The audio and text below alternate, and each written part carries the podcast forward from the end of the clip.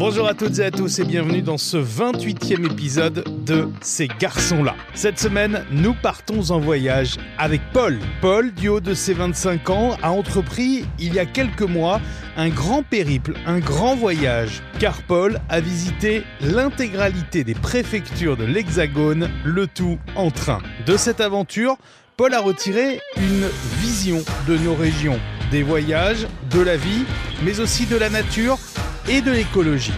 Et c'est tout cela qu'il nous livre aujourd'hui. Je vous souhaite une très belle rencontre et un bon voyage avec Paul du compte Paul en train. Bonjour Paul. Bonjour. Paul, on va parler de toi, de tes voyages, de tes passions et de plein d'autres choses.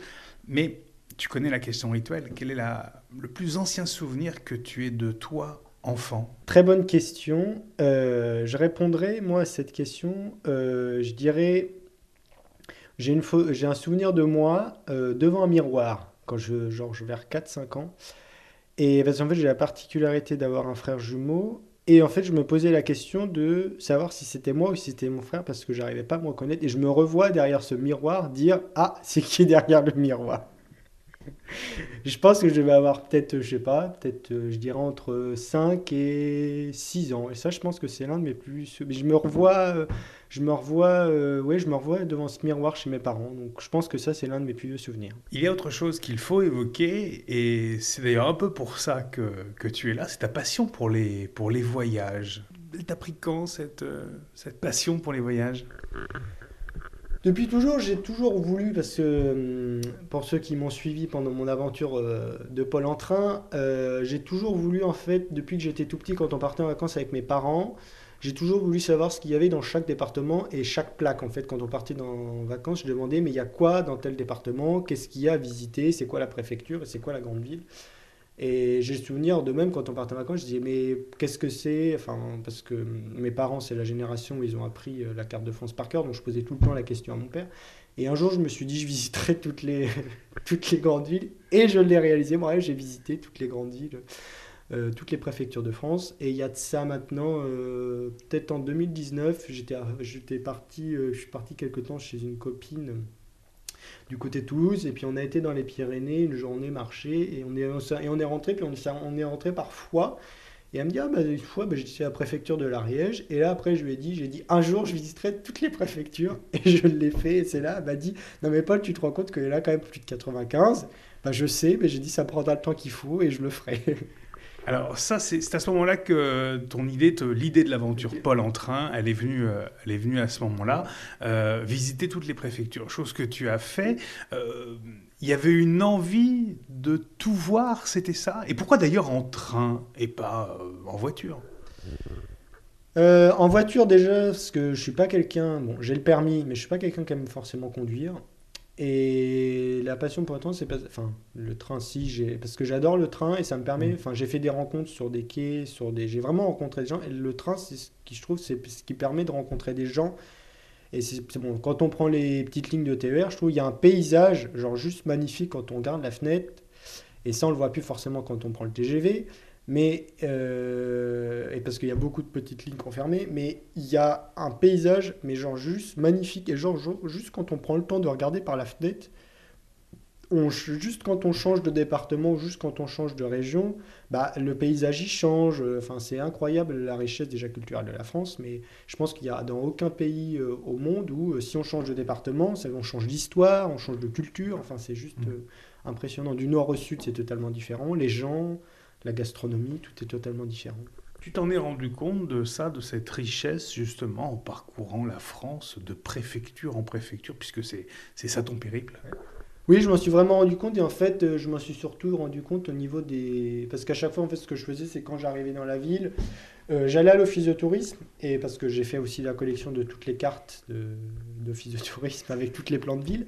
Mais ce que je veux dire, c'est que en fait, à chaque fois, euh, j'ai été étonné en fait la richesse genre culturelle, ne serait-ce au niveau des, de l'architecture, de toutes les cathédrales. De, enfin, on change de ville et on change de, mais on change complètement de style. Mmh. Enfin, c'est genre juste incroyable et surtout aussi la gastronomie. On mange pas la même chose quand on mange dans le sud euh, et quand on mange dans le nord. Enfin, on trouve pas du tout.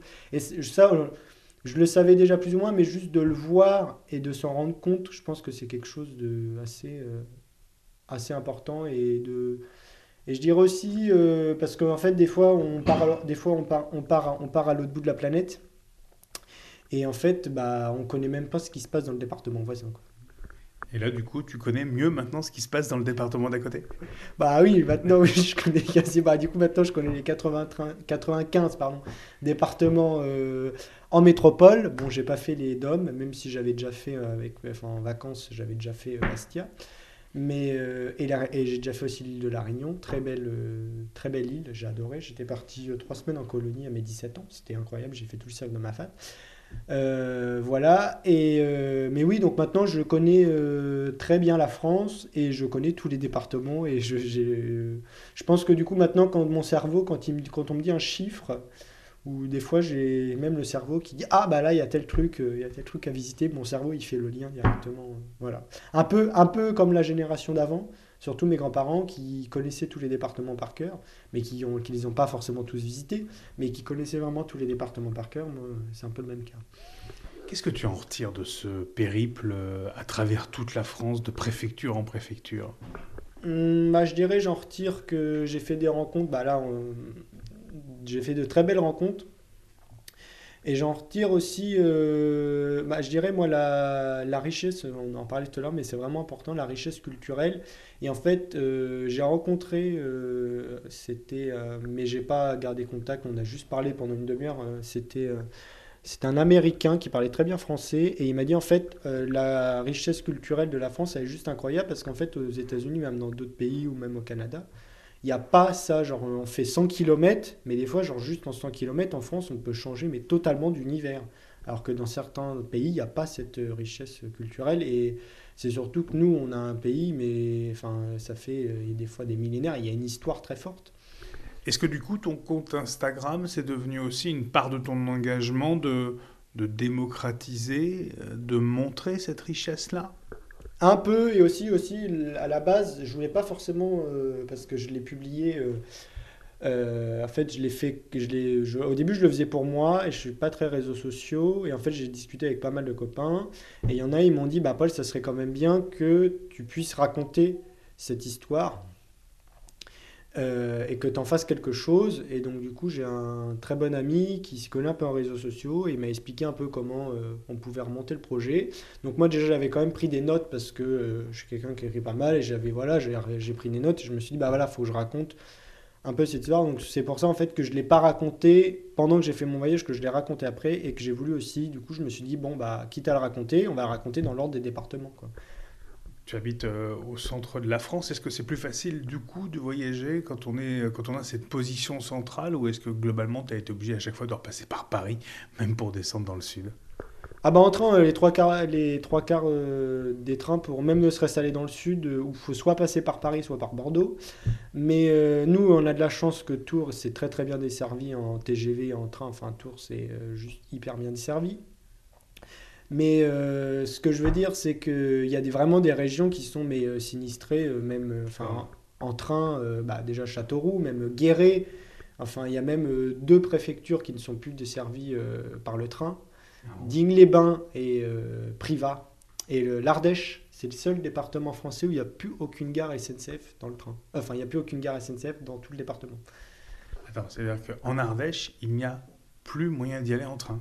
Non, en Ardèche, on ne peut pas y aller en train, il faut y aller en bus SNCF qu'ils appellent des TER, mais c'est pas vraiment des TER, c'est des TER bus. Mais dans l'Ardèche, j'ai dû y aller, euh, j'ai dû passer par la Drôme, et après dans la Drôme, j'ai dû prendre un bus pour aller à Privas. Et il y a, y, a des lignes, y a une ligne de train qui passe le long du Rhône de l'Ardèche, mais c'est que pour le train de nuit, et il n'y a pas de ligne de passagers euh, qui sont dans l'Ardèche, il n'y a plus aucun train qui s'arrête dans toute l'Ardèche. C'est quelque chose, j'ai l'impression que tu as du mal à comprendre, ça, cette, euh, cette désertification ferroviaire. Bah, c'est oui, c'est surtout que j'ai du mal à comprendre, c'est parce qu'il y a de ça, si on reprend euh, après-guerre, on avait un, vraiment un maillage genre juste incroyable au niveau du train.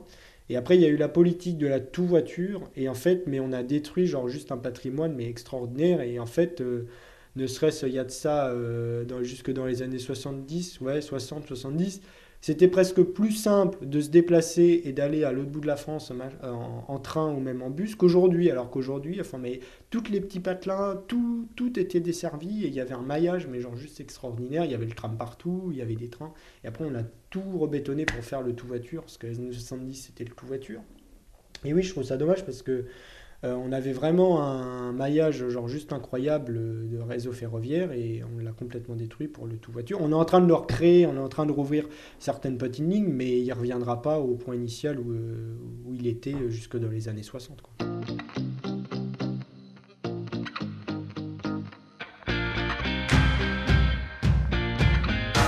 On parle beaucoup du train, des gares depuis tout à l'heure.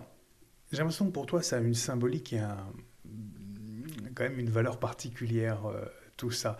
C'est quoi? C'est un symbolique du voyage, du départ, le fait de se quitter, de revenir, des retrouvailles euh? Oui, je dirais, oui, surtout ce côté un peu retrouvailles, parce que bah, d'ailleurs, on le voit très bien. Euh, d'ailleurs, moi j'ai trouvé que la gare de Limoges, c'était la plus belle de France, pour, pour mon avis. D'ailleurs, à chaque fois, elle est quand même classée dans les top 5 des plus belles gares de France tous les ans. Mais ce que je veux dire, c'est qu'il y a à la gare de Limoges, quand on arrive à la gare de Limoges, il y a euh, marqué euh, arrivée-départ. Et même dans certaines gares, on ne fait plus forcément attention. Mais avant, en fait, les passagers, ils savaient, ils savaient exactement où, quand ils partaient, il fallait qu'ils aillent là, et quand ils arrivaient, bah, maintenant, c'est plus le cas.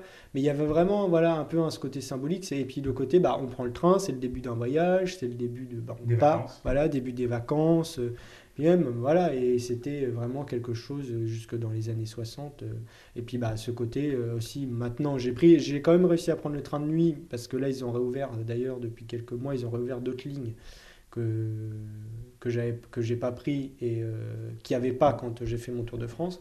J'ai juste pu faire Paris Toulouse mais c'est vraiment dommage parce que c'est quand même assez, euh, faut dire ce qui est, c'est quand même assez désuet. Paris-Toulouse, les wagons, je pense que s'ils datent, là c'est qu'à le dire, mais si les wagons ils datent des années 80, euh, c'est le grand miracle. Et puis il n'y a pas de prise, il a pas de prise pour, euh, pour, le, pour le portable. Et, enfin, même dans tout le wagon, il n'y a aucune prise pour le portable. Et c'est vraiment les vieux wagons, on le voit que c'est genre années 80. Ouais, je pense 90 grand maximum, mais je pense que c'est plus années 80. Ça t'a pris combien de temps euh, de faire ce tour de France des préfectures euh, pour ton compte Instagram Paul Entrain Ça m'a pris 4 euh, mois. Je suis parti en septembre et je suis revenu en décembre. À chaque préfecture, tu revenais sur ton point de départ ou tu arrivais à cumuler plusieurs préfectures dans un seul et même voyage? J'arrivais à cumuler plusieurs préfectures et après ce que je faisais c'était pour pas payer le train trop cher parce qu'en fait j'avais un abonnement mais j'avais l'abonnement TVG Max et après j'avais toutes les cartes des régions. Mais en fait, ce que je faisais, c'est que je partais la semaine. Je partais le lundi matin ou même des fois le mardi matin et je revenais le jeudi ou, jeudi, vendredi, enfin même, même avant ou vendredi matin quand maximum parce qu'en fait après le week-end les, billets de train sont trop chers. Et en fait, mais la journée, des fois, il y a même dans des trains, mais j'étais tout seul quoi. Des fois dans les trains, la, la, la journée, même la semaine, il n'y a personne quoi. Tu déplores ça, ce, désamour euh, des voyageurs pour le train, justement, et que tu as pu visiblement constater. Tu as l'air quand même un passionné par le, par le train, Paul. Non, enfin, le, le, mot passion me paraît, euh, me paraît fort, mais je pense que il faut aujourd'hui, il faut allier un peu les deux. Il faut allier le, voilà, se dire. Euh, euh, parce que honnêtement, euh, si on n'habite pas Paris ou des grandes villes, Paris, Lyon, euh, Lille, Marseille, si on n'habite pas ces grandes villes-là, dans le cœur même, et une fois qu'on a quitté ces villes-là, on ne peut plus se déplacer en train. Donc je pense qu'aujourd'hui, il faut trouver un équilibre entre les deux. Il ne faut pas forcément oublier le train, parce que le train, c'est un moyen, je pense que pour partir en vacances, pour partir en week-end, ou pour retrouver des amis, pourquoi pas. Mais après, ce qu'il y a, c'est que le problème, c'est dès que tu quittes la grande ville, eh bah, tu es soit dépendant de la voiture ou il faut que tu marches. J'ai marché beaucoup.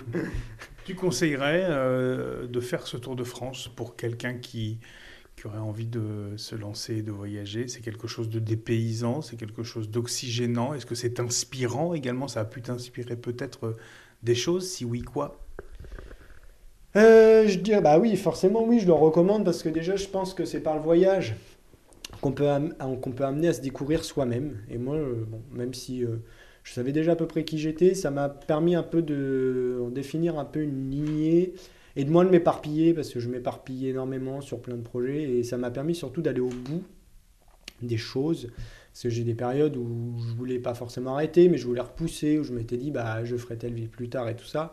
Et j'ai vraiment été au bout. Et en fait, je pense que la fierté d'avoir été au bout, bien évidemment, j'ai eu, euh, j'ai, eu, eu un BTS, j'ai eu, euh, voilà, eu des diplômes, j'ai eu des choses. Mais là, c'était pas pareil parce que c'était entre guillemets hors cadre, hors, euh, hors, cadre. Et du coup, bah, j'ai eu une satisfaction personnelle, je pense que j'avais que jamais que que jamais ressenti en moi et d'avoir été au bout des choses parce qu'aujourd'hui enfin c'est pas qu'on va pas au bout des choses mais on zappe beaucoup et en fait des fois on commence quelque chose et on le finit pas forcément toujours et ça je pense que c'est le gros problème enfin, de ma génération de la société actuelle de pas aller forcément au bout des choses et c'est ce qui crée aussi de la frustration. Tu dis j'ai découvert euh, des choses sur moi, je sais maintenant mieux où aller j'ai découvert qui j'étais, mais qui tu es maintenant? Bah Déjà, qui je suis, je suis un jeune homme de 25 ans. Euh, et as découvert bah, J'ai découvert beaucoup de rencontres. En fait, j'ai fait, j'ai fait surtout ce voyage, c'était surtout pour aller à la rencontre des gens. Et en fait, du coup, j'ai découvert que c'est pas parce que euh, on pense d'une certaine fin. On a une idée fixe sur un point qu'elle est forcément et que quelqu'un d'autre a une, autre idée en face de soi qu'elle est forcément mauvaise. Et aussi de voir qu'en fait dans d'autres pays, bah, dans les trois cas, enfin surtout la France, mais qu'on pense différemment et c'est ce qui fait en fait la richesse culturelle du monde et c'est ce qui fait aussi la culture richesse de la France, c'est que la France on a une culture mais genre juste incroyable. Enfin, je pense que c'est l'un des pays au monde où on a le plus de culture et où ça pose aucun problème. Et je pense que c'est ça, c'est accueillir euh, le changement et l'autre avec bienveillance et pas se dire bah je pense comme ça, je vais te montrer absolument mon idée, j'ai forcément raison. Ça c'est un peu l'ego qui parle, mais mais de dire que l'autre il a peut-être quelque chose à t'apporter et t'es pas forcément d'accord avec lui, mais il a peut-être quelque chose à t'apporter avec ta vision du monde. D'où à Annecy où j'ai fait une superbe rencontre de Kelly. Et d'ailleurs, je l'ai mis sur mon compte Instagram, mais ça a vraiment été euh, une rencontre coup de cœur parce qu'enfin, bah, ça, a été, assez improbable cette rencontre parce qu'on s'est trouvé, j'étais avec ma carte et tout ça, et puis elle me dit Ah, bah vous, euh, vous êtes touriste, puis oui, puis en fait, bah, on s'est mis à échanger comme ça, puis je sais pas ce m'a pris, j'ai dit Ah, bah vous avez l'air très sympathique, est-ce que ça vous dit qu'on aille boire un coup? Et ça s'est fait comme ça et on a vraiment, on a vraiment gardé contact. D'ailleurs, elle est, revenue en France et elle, elle, a passé une semaine chez moi et on a vraiment passé une très très, très belle semaine. Est-ce qu'on a des chances de voir euh, Paul à pied maintenant? Paul en voiture ou peut-être euh, après de préfecture en préfecture, Paul de capitale en capitale? C'est quoi le prochain périple? Et c'est comment le prochain périple? Très bonne question. Pour l'instant, je le garde je le garde secret. Bah déjà pour l'instant, je suis, je suis en train de voir. Je suis sur un autre projet déjà. Faut que je vois si c'est possible de le faire et euh, voir comment je peux le faire parce que je, je suis quelqu'un généralement quand je dis quelque chose je le fais et je ne diffuse pas l'information si je ne suis pas sûr à 100% de le faire donc pour l'instant, euh, je, suis sur, je suis sur d'autres projets. Je verrai après où ça va me mener. Mais l'idée des capitales, de faire toutes les capitales européennes, tu n'es pas le premier à me le dire que de faire euh, peut-être toutes les capitales euh, européennes. Je sais en train, en voiture? Ah bah justement, je ne sais pas si ça sera en train ou en voiture. Bon, en train, je pense que c'est possible. Mais peut-être que, je ne sais pas, peut-être que ce sera dans un autre moyen de locomotion. Peut-être la voiture ou allier les deux, je ne sais pas encore.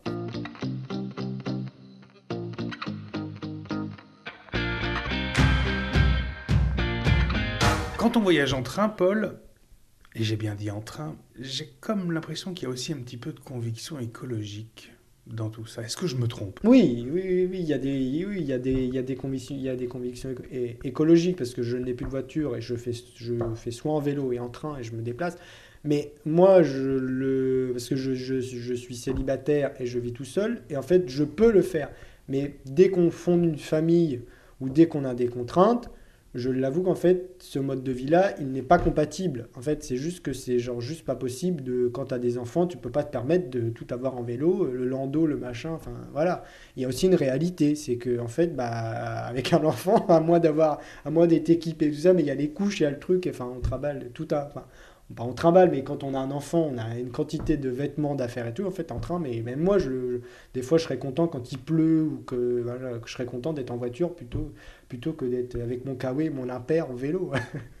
mais on fait des économies à voyager en train. Mais il y, a une idée aussi de laisser peu d'empreinte d'empreinte carbone derrière soi aussi, derrière ce genre de voyage. Oui, oui, il y, a, bah, il y a surtout ça. Je l'ai surtout fait pour ça. Mais il y a aussi... que c'était possible. Et montrer aussi que c'était possible. Bon, je l'avoue, ça a quand même été un peu contraignant parce que des fois, dans certaines villes, j'aurais aimé visiter un musée, j'aurais aimé dire, ah bah, je voulais peut-être rester plus longtemps dans la ville, mais sauf que bah, le train, il n'attend pas. Donc, euh, bon, après, j'ai été étonné. Je n'ai pas marqué le nombre de fois où j'ai eu de retard, mais j'ai pas eu tant de retard que ça. Il y, a, euh, il y a les trains, oui, les trains sont en retard. Clairement, j'ai eu du retard, j'ai eu jusqu'à 2-3 heures de retard, mais pas, enfin, pas si souvent que ça. Et je pense qu'en fait, c'est euh, les gros retards qu'on parle, surtout des gros retards, je pense que c'est surtout en fait quand, bah, quand c'est les gros week-ends. Quoi. Ce qu'il y a, c'est que le réseau, il est tellement est tellement vétuste, enfin, faut dire ce qui est le réseau SNCF, à part les grandes lignes, mais voilà, mais il est tellement vétuste et tellement sur certaines lignes mal entretenu, même s'il y a vraiment une politique de vouloir rénover le, le réseau. Mais le problème, c'est que bah, le réseau est plus apte de gérer quand il y a des grands week-ends en départ euh, ou, des, ou, des choses comme ça. Quoi. Tu as hum, depuis longtemps ces convictions euh, autour de l'environnement? Oui, oui, je les ai eues, euh, je les ai eu surtout quand euh, à Paris, surtout quand j'ai vu toutes les quantités de déchets parce que j'ai fait j'ai fait des relevés parce que j'ai fait des études de géomètre et j'ai fait des relevés dans des endroits dans des plaques, enfin il fallait lever les plaques d'égout et quand j'ai vu les quantités de déchets que même il y avait et même dans des canalisations ce qui m'a le plus étonné, c'est qu'on a ouvert une canalisation d'eau parce qu'on devait vérifier que juste on devait faire le plan de la rue et il savait qu'il y avait un problème, il savait qu'il y avait une fuite et il voulait savoir où la canalisation d'eau passait. Donc bah, nous on a regardé et en fait on a juste ouvert le, le, regard où passe l'eau, je ne sais plus le terme, la bouche à clé, voilà, la bouche à clé. Et en fait, mais de voir, après, bon, après on a suivi le réseau et on a regardé, en fait, de voir la quantité qu'il y avait même du plastique qu'il y avait, mais partout. Et en fait, je me suis dit, mais il y en a, mais partout. En fait, on a la partie visible de l'iceberg, enfin, de, ouais, c'est ça, mais en fait, mais en dessous, c'est genre 15 fois pire. Et euh, du coup, il faut se réfléchir, cette quantité de plastique, on en consomme, mais elle attire l'arigot du plastique, alors que des fois, on n'en a pas forcément besoin. Quoi. Je vois que tu mets en pratique. Euh, tes convictions et tes actes. Il y a devant toi une gourde métallique, pour le coup. Tu essayes vraiment de, de, consommer moins de plastique? Comment on peut faire? Bah, Je dirais déjà, c'est très bien que tu parles de la gourde. Je dirais, je pense que... J'en parle parce qu'elle est devant. Oui, parce que mais c'est très bien. Mais parce que je pense que déjà, ne serait-ce juste la gourde... Euh, juste la gourde, déjà, je pense que ça a un impact énorme et de, de, la remplir parce qu'on a, une, a une eau euh, de qualité genre juste incroyable au robinet en France, mais juste déjà de la remplir et d'aller arrêter, d'aller arrêter d'acheter de l'eau en plastique. Même si je sais que pour certaines régions, euh, l'eau robinet, elle est vraiment pas bonne et tu ne peux pas faire autrement. Et je sais aussi que j'ai rencontré un gars pendant mon tour de France qui m'a parlé que dans toute la Beauce française, surtout du côté de l'Eure-et-Loire et tout ça, il y a des gros problèmes d'eau. En fait, il y a une bonne partie des communes qui n'ont plus l'eau potable et qui ont tout le temps des arrêtés en disant attention, l'eau, mais c'est parce que ça, c'est les pesticides. Mais déjà, je dirais, euh, quand on sait que l'eau est pas. Déjà, remplir sa gourde, et ça, déjà, ça réduit vraiment. Pendant mon voyage, j'ai toujours eu ma gourde. Et j'ai juste acheté, enfin, j'ai même pas acheté une bouteille. J'ai euh, eu une bouteille en plastique pendant mon voyage que, que j'ai eu pendant mon train de nuit. Il y avait une bouteille d'eau euh, avec le train de nuit quand, qui, était, qui était posée sur le lit. Bien sûr, il y a la gourde, bien sûr, il y a le voyage en train. Tu n'as pas de voiture parce que tu peux oui. être, mais euh, j'imagine qu'il y a d'autres choses au quotidien. Bah, je dirais aussi l'alimentation, ça joue, ça a un impact mais énorme sur. C'est-à-dire que toi, tu as, as, réduit, arrêté certaines choses et quoi? Bah déjà, on va pas se, le, se leurrer, je pense que déjà la consommation de viande, déjà je pense que de la... T'es végétarien. Je suis flexitarien, je mange de... Je me cuisine pas de viande personnellement, mais... Quand, quand à l'extérieur. Quand je suis à l'extérieur ou même au restaurant, si j'ai vraiment envie d'en manger, et je préfère manger de la viande de qualité. Et je pense qu'elle est là, en fait, aussi le, le problème, c'est que on est dans une société plus de... On est dans une société de quantité plutôt que qualité. Et je pense qu'aujourd'hui, il faut se recentrer sur la qualité plutôt que la quantité. Tu crois que c'est possible de faire passer ce, ce message-là à l'heure actuelle, à l'heure actuelle où on va euh, chercher les prix les moins chers dans les grandes surfaces, par exemple, où les habitudes de consommation veulent qu'on mange quasiment de la viande tous les jours? Tu penses que c'est encore possible de changer les choses? Je pense que ma génération, je pense qu'ils en ont plus ou moins conscience, et je pense que la génération de mes grands-parents... Euh, après-guerre qui, voilà, qui sont de 50, 55, qui sont vraiment génération après-guerre. Ces générations-là, je pense qu'on ne pourra pas les changer. malheureusement, voilà, euh, ils ont vécu, voilà, ils ont eu les 30 glorieuses et ils ont eu tout, et c'était de la, puis les quantités de, de viande, et j'ai retrouvé euh, une fois, euh, je sais pas, il y a peut-être 3-4 ans, un repas de mariage dans les années 70-80 avec mes grands-parents, mais la quantité, il y avait entrée, petite entrée, petit machin, mais la quantité de... Ils mangeaient, mais des quantités mais astronomiques, et je pense déjà aujourd'hui, nous, moi, enfin après, je sais pas, c'est mon avis, mais je pense que ma génération, déjà d'une, on n'a plus envie. On n'a plus envie d'aller dans les repas de famille et manger comme quatre. Euh, voilà, on a envie de faire autre chose, de, marcher, de découvrir autre chose. Et là, je pense qu'il y a vraiment un changement. Après, le gros problème, c'est qu'aujourd'hui, euh, les personnes qui écoutent ce, ce podcast, c'est qu'on a tellement d'informations. Et je pense qu'en fait, il faut se recentrer. Et je pense aussi, sans forcément parler forcément d'écologie, je pense qu'il y a aussi un, un usage du téléphone portable qu'il faut vraiment recentrer et apprendre à, à, le réutiliser. Et enfin, moi, je dis souvent à pas. Enfin, c'est nous, de, c'est nous qui devons choisir quand est-ce qu'on va sur le téléphone et c'est pas le téléphone qui doit choisir quand est-ce qu'on va sur lui. Parce que quand il y a des notifications, c'est le téléphone qui choisit, qui dit attention, bah voilà, j'ai une notification. En fait, moi, j'ai coupé quasiment une bonne partie de mes notifications et c'est moi qui choisis quand je vais sur le téléphone. Ça, c'est quelque chose qu'il faudrait, selon toi, euh, réapprendre et peut-être mieux réguler, en tout cas? Oui, je pense c'est surtout euh, apprendre à réguler. Et, euh, mais le problème, c'est que euh, on n'a pas de cours, on n'a pas eu de cours, même dans les écoles, ou même tout le monde, personne n'a eu de cours à apprendre à, gérer son téléphone, apprendre à, dire à ce qu'on dit oui pour les données personnelles, apprendre à pas bien à régler les paramètres pour pas tout partager, tout ce que tu partages ta vie perso. En fait, on n'a pas eu de cours. Et en fait, bah, ces modèles-là sont faits que bah, on clique, on clique, on clique, on sait même plus sur quoi on clique, et on fait tout par défaut. Et je pense que voilà, faudrait réapprendre euh, à se dire, bah, euh, c'est un objet quand même que j'ai euh, quasiment 24 heures sur 24 à moins de 1 mètre de moi, parce que même la nuit, il est sur ma table de chevet. se dire, bah, c'est quand même pas anodin d'avoir tout le temps portable cet objet-là à côté de nous.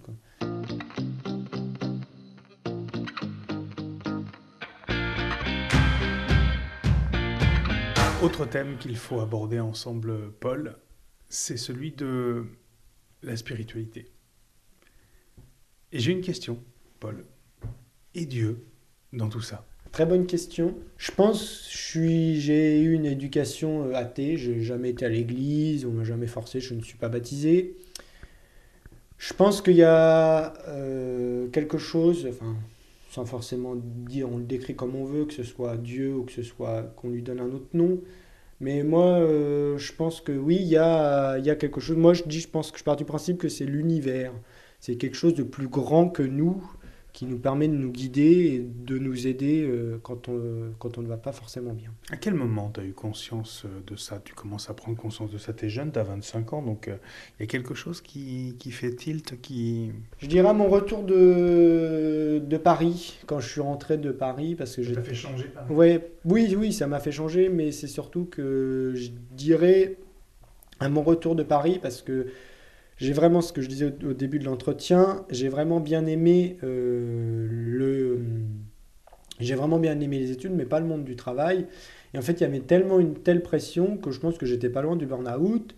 Et du coup, en fait, je me suis ressourcé chez mes parents et je me suis dit, mais ça, ce que j'ai vécu, je ne veux plus le revivre. Et c'est là que j'ai commencé. Je me suis dit, mais il y a bien des bouquins, il y a bien des gens qui ont vécu ce que j'ai vécu, il y a bien des réponses qui sont écrites. Et c'est là que tu as trouvé ces réponses-là. Mais est-ce que ce sont des réponses universelles ou est-ce que ce sont tes réponses? Je pense que ce sont euh, mes réponses, parce qu'il n'y a, pas de réponse universelle, chacun est comme il est. Mais moi, je dirais quand même, je, donne, souvent l'exemple, en fait, parce que j'ai mis longtemps, longtemps, longtemps à pouvoir méditer tous les matins. Je médite tous les matins. Et en fait, les gens me disent, oui, mais moi, j'y arrive pas. Mais ce qu'en fait, il faut se rendre compte que c'est quelque chose qu'on nous a jamais appris. Et en fait, je dis, c'est comme l'exemple, c'est comme si je disais demain matin, tu t'es jamais brossé les dents de ta vie, on te demande demain matin de te brosser les dents. Mais ce qu'en fait, bah, tu vas avoir les dents tellement sales que bah, tu sais pas en un brossage que tu vas nettoyer. Il va falloir que tu brosses sur plusieurs mois ou même, même plusieurs années parce que tu ne t'es jamais lavé. Et en, fait, je pense que c'est ça, c'est de se dire que, je donne l'exemple de la brosse à dents, je, je pense qu'en fait, c'est quelque chose, moi, que je m'en pratique. C'est comme me laver les dents. Je me lave, entre guillemets, je mets le mot laver, entre guillemets, mais euh, je le mets vraiment entre guillemets, euh, se laver l'esprit, c'est surtout, moi je dirais, voilà, de se reposer, de se poser l'esprit. Qu'est-ce que ça t'apporte, cette méditation euh, quotidienne le matin, que tu fais quand d'ailleurs dans ta journée, dans ton, dans ton rituel matinal? Bah, Je le fais une fois que je me lève. La première chose que je fais, c'est que je bois un verre d'eau et je médite. Et ça me permet... je mets pas de temps, mais euh, j'ai un, parce que je ne veux pas avoir de portable le matin. La première heure que je me lève, j'ai pas de portable, mais j'ai mis un MP4 et en fait, au bout de, je sais pas, je crois que c'est au bout de 15 minutes ou 20 minutes, il y a un bruit qui sonne et ça s'arrête. Comme ça, je sais que sinon, après, je des fois, des, des fois, ça m'est déjà arrivé de faire des séances plus longues, mais au bout d'un quart d'heure, je sais que ça s'arrête et qu'il faut que je passe à autre chose. Et c'est un bruit hyper, hyper doux et comme ça, ça m'arrête en douceur. À quoi tu penses quand tu médites? Et puis, faut-il penser à quelque chose? Bah, c'est très bien que tu poses cette question. Euh, j'ai vu, lu ça dans un livre de développement personnel, je ne saurais plus dire lequel, que en fait, quand je médite, au début, je me la posais à voix haute, la question. Je me posais comme question quelle est l'origine de ma pensée? Et en fait, cette question, maintenant, je me la pose et j'essaie justement d'accepter toutes les pensées qui me viennent, de les accepter avec vraiment bienveillance et de ne pas chercher à dire Ah, bah, faut absolument que je pense à ça c'est vraiment un moment pour moi et je me, je me pose, quoi. Je me pose vraiment. Parce qu'on ne se pose plus aujourd'hui, on est tout le temps en train de courir à droite, à gauche et ça fait vraiment bien fou. Mais du coup, quelle est l'origine de ta pensée alors? Ou de tes pensées? Eh bien justement, il faut se la poser en boucle cette question. Là, à l'instant T, je ne pourrais pas le dire, mais c'est une question, voilà, c'est une question que je me pose et que j'essaye vraiment de me, de me répéter. Au, au, début, les premières fois, je me, je me posais la question euh, à l'oral pour pouvoir, euh, pour pouvoir y répondre. Mais ça, et ce qui est incroyable, c'est qu'il disait dans le bouquin, c'est que ça stoppe le flot de pensée qu'on a et ça te met dans un état de détente, genre juste incroyable. Tu nous conseillerais, tu conseillerais de, de méditer ou de tenter la méditation? Je dirais oui, de tenter, enfin oui, de tenter ou d'essayer, mais après ça dépend est-ce que la personne en a envie déjà? Ça, c'est vraiment quelque chose d'important. Et qu'on ne pourra, euh, on ne peut pas forcer quelqu'un s'il n'a pas envie. Et je pense aussi la méditation, c'est une question d'ouverture d'esprit. Et je pense qu'il y a des personnes qui n'ont jamais médité de leur vie et de leur demander de méditer du jour au lendemain, c'est comme l'histoire de la brosse à dents. C'est genre quasiment, euh, enfin c'est pas impossible, mais c'est hyper compliqué pour ces personnes-là.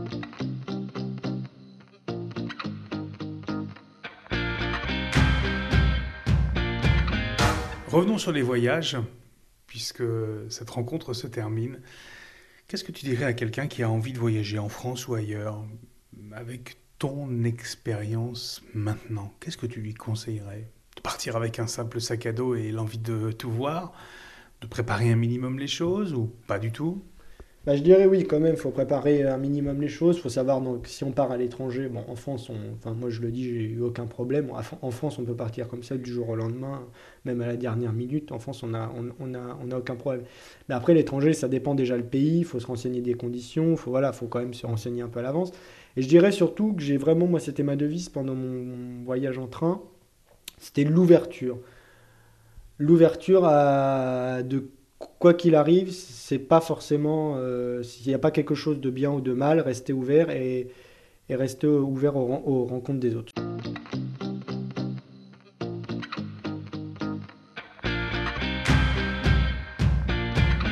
Tu connais le principe de ce podcast, Paul? C'est le mot de la fin.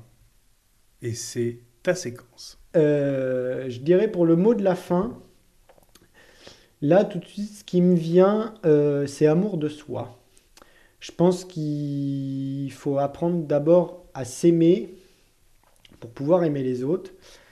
Et euh, je vais donner aussi euh, une autre anecdote et une autre histoire avec la brosse à dents. Quand, quand j'ai pris l'avion à l'île de la Réunion, j'ai été étonné que en fait la première chose, ou même quand j'ai fait des trucs de secourisme, le premier truc qu'ils disent, c'est mettez le masque et mettez d'abord vous le masque avant de la mettre à une personne. en fait, ce qu'il y a, c'est qu'il faut d'abord se connaître et savoir qui on est si on veut pouvoir aider les autres et si on veut pouvoir, entre guillemets, se sauver. Et c'est comme en secourisme, le premier truc qu'on apprend, c'est d'abord se sauver soi-même pour pouvoir sauver les autres. Donc en fait, c'est vraiment de dire comment est-ce qu'on peut aider les autres si soi-même on va pas bien. Et je dirais aussi, c'est euh, apprendre à se connaître. Ça, je pense que c'est vraiment quelque chose d'assez important. Et surtout aussi de, j'ai pas envie de dire le, j'ai pas envie de dire vivre parce que vivre, euh, il y a plein de façons de vivre, chacun a sa façon de vivre, chacun vit, vit comme il est. Mais je dirais surtout en fait, c'est euh, apprendre dans la vie que moi j'ai mis longtemps à le comprendre qu'il y a des moments où euh, moi je voulais absolument tout le temps, enfin entre guillemets voilà dire bah profiter, profiter, mais en fait il y a des moments, il y a des moments où bah faut définir les moments et en fait je pense que c'est important dans sa journée. Moi je note le matin et je définis en fait mes objectifs et mais en fait accepter que il y ait des moments dans une journée où et on ne peut pas tout le temps parce qu'avec les réseaux sociaux et tout ça, on a un peu cette tendance à vouloir toujours profiter, toujours plus, toujours machin, en fait accepter que la vie, bah oui, on a accès, oui, on a, euh, oui, on peut profiter, mais il y a des moments où non, il faut travailler, il y, a des, y a des obligations aussi, euh, voilà, et c'est surtout accepter ça. Merci Paul. Merci Nicolas.